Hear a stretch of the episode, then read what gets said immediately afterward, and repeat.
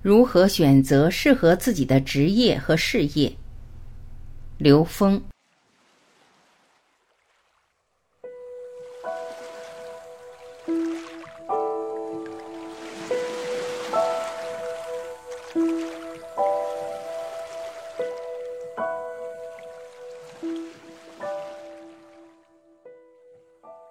职业不同于事业。很多人把职业和事业融为一体，比如学习时涉猎的专业，在毕业时就用到了自己的职业中。如果在技术和职业方面都和自己的专业契合的话，就逐步形成自己的事业。其实，职业和事业也有不同之处。职业是每个人在现实生活中扮演的角色，经济上的回报和衣食住行的基础。如果仅仅是为了生存，则职业不能称之为事业，职业不同于事业。如果是一生为之努力的、带有普遍社会意义的事情时，就是事业。事业的涵盖面比职业更广泛，并有内在含义在其中。职业和事业都是自我实现的台阶。现实中的自我实现大多是从进入职业角色开始的。职业和事业都是人的自我实现的台阶。最基本的自我实现的过程是从进入社会找到职业定位，在发展中慢慢找到适合自己发展的事业。其中有一个重要环节，那就是每个人都有内在的选择。这种内在选择跟自身内在的意识能量结构与层次是相关的。每个人都会对自己的人生结构做一个选择，并设定目标。其实，这个目标是人生自我实现的目标。为了达成这个目标，有很多种路径可以选择。职业就是这个路径选择的开始。很多人在从事不同的职业，但是这些不同职业中有某种共性。比如，从事技术工作的人。往往他一生的工作都会围绕和技术相关的，即便他所从事的事业范畴会越来越宽，但一直持续会有这方面的影子。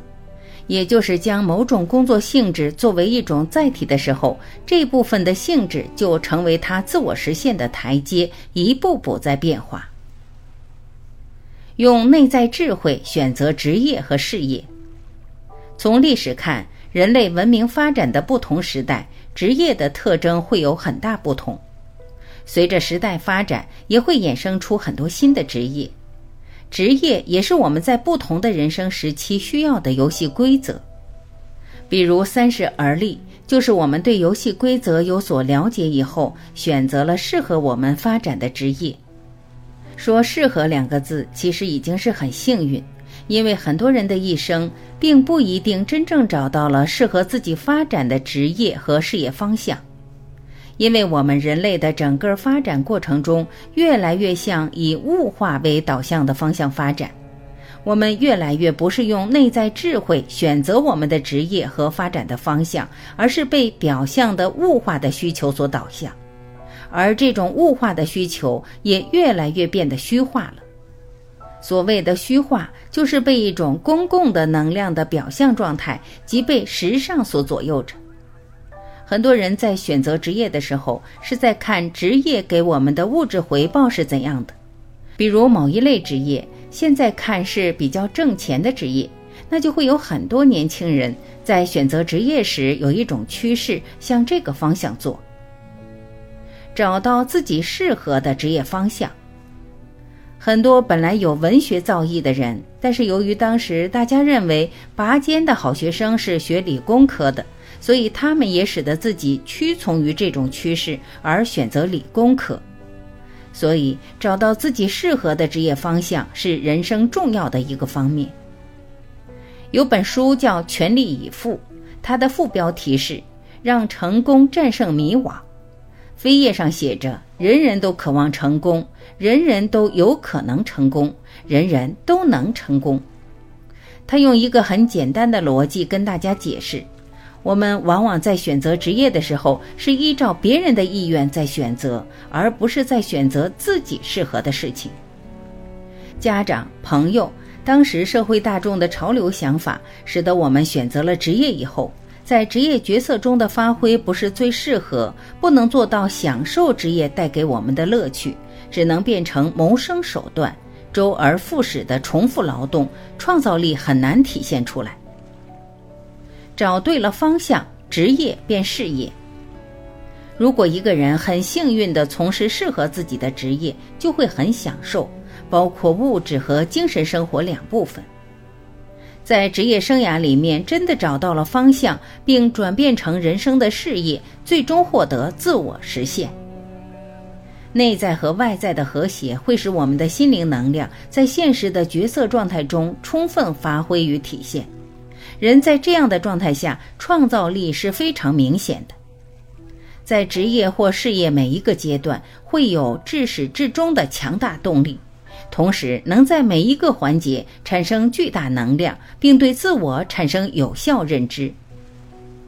热爱会引领我们的事业发展。在事业发展和职业生涯中，我们的职业角色也是在不断变化的。我们一直有机会去调整。在规划好的道路上，能看到未来的走势，这就是职业角色。职业角色在每一个阶段要有符合当时阶段的定位。人一定是活在当下。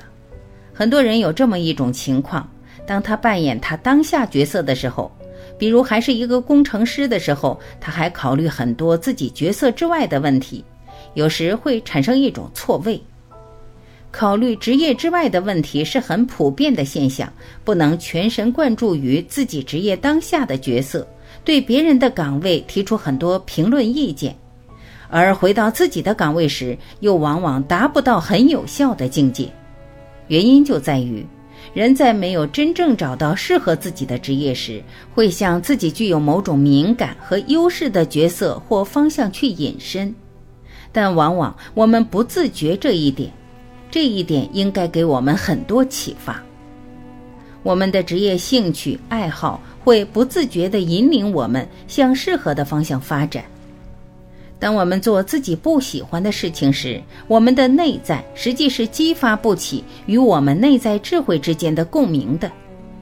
我们天天纠结在矛盾的心理冲突关系里，根本无法激发内在本自具足的能量体系。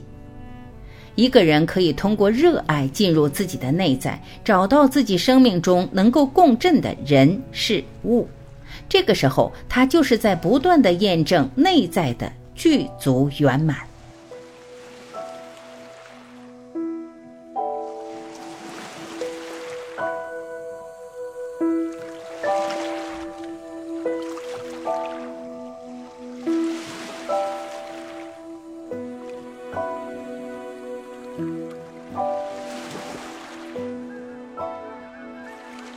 感谢聆听，我是晚琪，再会。